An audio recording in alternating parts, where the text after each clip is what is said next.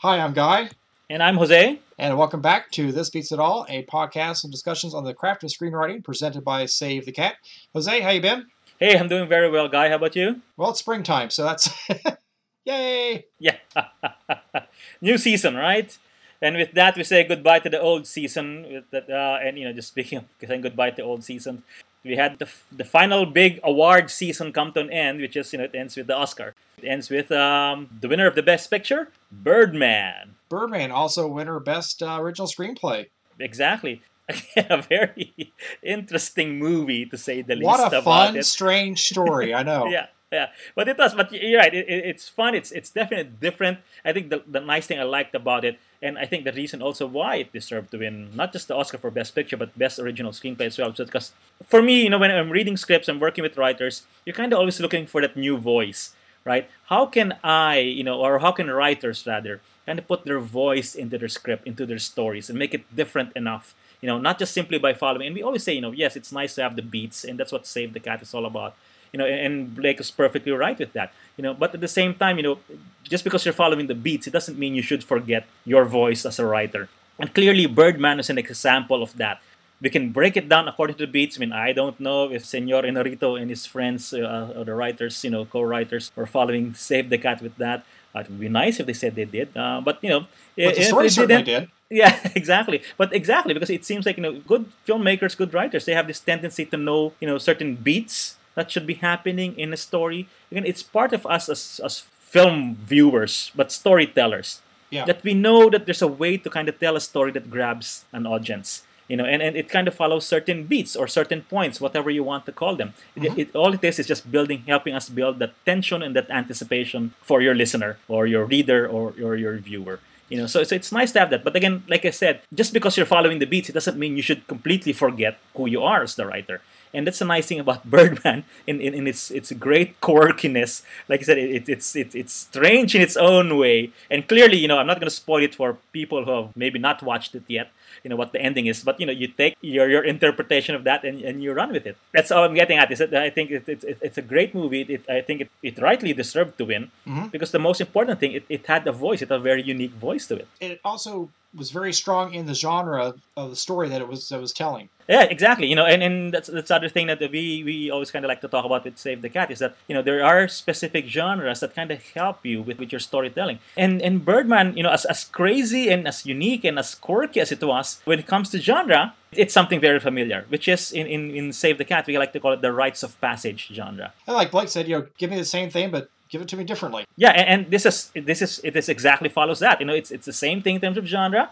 You know, it's a rites of passage, but again, as we've been saying, you know, just because its uniqueness in its voice is definitely different. And so now that we say it's a it's it's a rites of passage for those familiar with the genres of Save the Cat, that each genre has kind of three requisites that kind of makes it so that it kind of helps you make it fall into the, that that category. And, and with the rites of passage, you know, those three requisites we have is that always it's a you know the hero is going through a life crisis, you know. And, Oh, and he certainly clearly- is. yeah, clearly here in, in Birdman, you know, Riggan. Maybe several life crises. Yeah, you know, he's, he's coming to a. It's I guess you can say it's a midlife crisis, Mhm. but it's also it, it's a crisis when he's coming when you know he's coming to the end of his career, his acting career, you know, and, and he's trying to move away from from this great reputation as as being this great movie action star known as Birdman.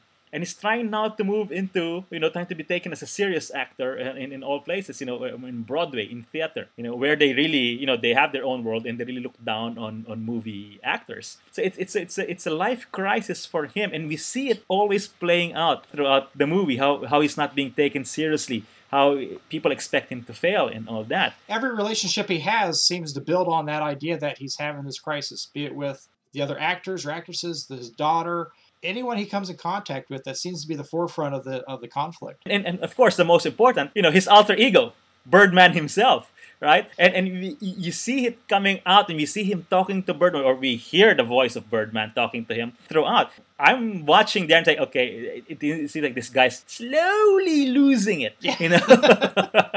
Right? But this is part of the i guess you know quote unquote the magic of the movie and kind of as you're watching it. Is it real or is it not real are, are his powers again just a figment of his imagination or does he really have powers but again it all adds up to having that life crisis of somebody kind of quote unquote losing it Yeah, he's definitely losing it, no doubt. Yeah, and the second one now, from if you have a rites of passage, is that now that you have a life crisis going on, well, the second point is that your hero is kind of going about it the wrong way. He's attacking the life crisis the wrong way, and it's all part of you know showing us that arc, that transformation, and in playing out the story. Because obviously, if, if the hero realizes right away that they have a life problem and they attack it the right way, then you have no story. There's no conflict. Right? Yeah, because exactly. it's, it's all about the conflict. It's all about the tension. It's always about always about you know that, that doubt and, and, and fighting one, fighting the change. And I think you're absolutely right. He's fighting that change. I think that's that's the great conflict in this. It's not just yeah, things are in the past, but he really is trying to hold on to things with both hands and fight his way back to where he was. Yeah, and and while it might seem like for us non, I guess non-theater actors or even non-movie actors, you know, that is he because he's making that shift now from movie acting to theater acting, and you see it again always, you know, the one always reminding him again more than anybody was Birdman, reminding why are you going to theater? Go back to movie. It's instant. No, let's do Birdman four. It's two billion right away, right? so, so this is the how, easy way to do it. Go exactly. So that's in a kind of his, in a way, in his struggle is he do attacking this life problem, this life crisis in a wrong way? Is he trying too hard to prove himself to be taken seriously as an actor by going to theater? Well, then while you can easily just you know solve all your problems by coming up with Birdman 4 and become you know the next box office darling for the next years and so on and so forth.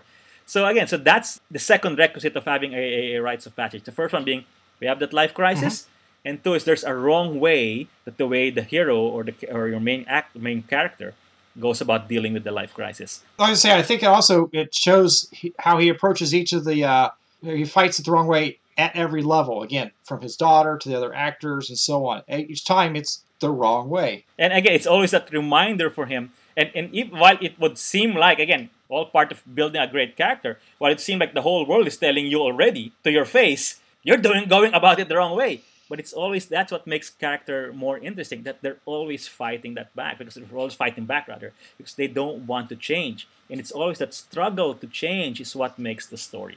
So that, you know, so what would now be the third one of our three requisites that make the rites of passage? And that would be, as we just kind of were leading to it, right? So you have a life crisis, everybody's telling you you're going about it the wrong way. The third point being, it's an acceptance of the hard truth. Your hero now realizes that I have been going about it the wrong way. And, and, and sometimes, even though they say, I accept the fact I'm going about it the wrong way, it doesn't necessarily mean I'm going to do it the way everybody else right, yeah, that's exactly right. I mean, there's definitely that opportunity to make it again, just making your even the writing more, you know, give us something that we're not expecting, right? So your hero can accept, you know, the life crisis, but decide on going about it, dealing with that life crisis in a way nobody has seen before that we are not expecting, and I think that's what makes it even better, because we see it here with Riggan. You know, we get to the third act, uh, we know he's just come from that all is lost moment where um, Tabitha, you know, and she's been set up as this this, this, this great theater critic that you know if she gives you a good critique, if she gives you the thumbs up, you're set, you know, for life.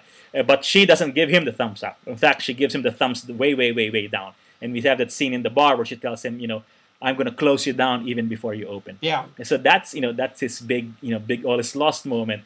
And we know from there is that now he has to deal with the hard truth. What do I do now? And, and we see him going to the third act. He accepts now this. So this this hard truth and he will, you know, as he makes that decision that I will accept that and, and I will still fight theater people, but I'm going to do it my own way. If I'm going to go down, I'm going to go down with a literal bang. But you see again, but you know, because it is a rites of passage, just talking about genre, the genre of Birdman, you see each and every requirement that makes it that rites of rites of passage. So we have clearly that life crisis, you know that, that, that midlife end of career crisis is go, that is going through he's dealing with it about uh, about it the wrong way and everybody's kind of telling him what's the easy way out don't do this but this fighting and fighting them and then we get to the third act where he accepts the fact that he has been going about it the wrong way and comes up with a solution to deal with the life uh, with the life crisis. So it's a it's, it's a great it's, it's a great example of, of a rites of passage movie. Absolutely, I say it was it was a fun but very strange movie. I can see why it did so well come Oscar time. It was a great great one there. Yeah, definitely. And like I said, you know, it's it's fun, it's strange, it's quirky, it's definitely it's its own movie, very very unique. You know, like we say, as Blake would say, you know, give us same but different. different and sure was. clearly same. We understand, you know, we understand it in terms of its genre. We understand what the character's going through. But again, just the way the story is told, the voice of the character given, it's very very different from something from I'm not even sure if I've seen something like that before. Well, hey, Jose, guess what? We're out of time. No, man, I here we go again. Well, hey, everybody. Uh, once again, you can find us on iTunes. Just search for Save the Cat. You can also find us at the Save the Cat website. Look for us there on the page and leave some comments if you like, if you have any questions.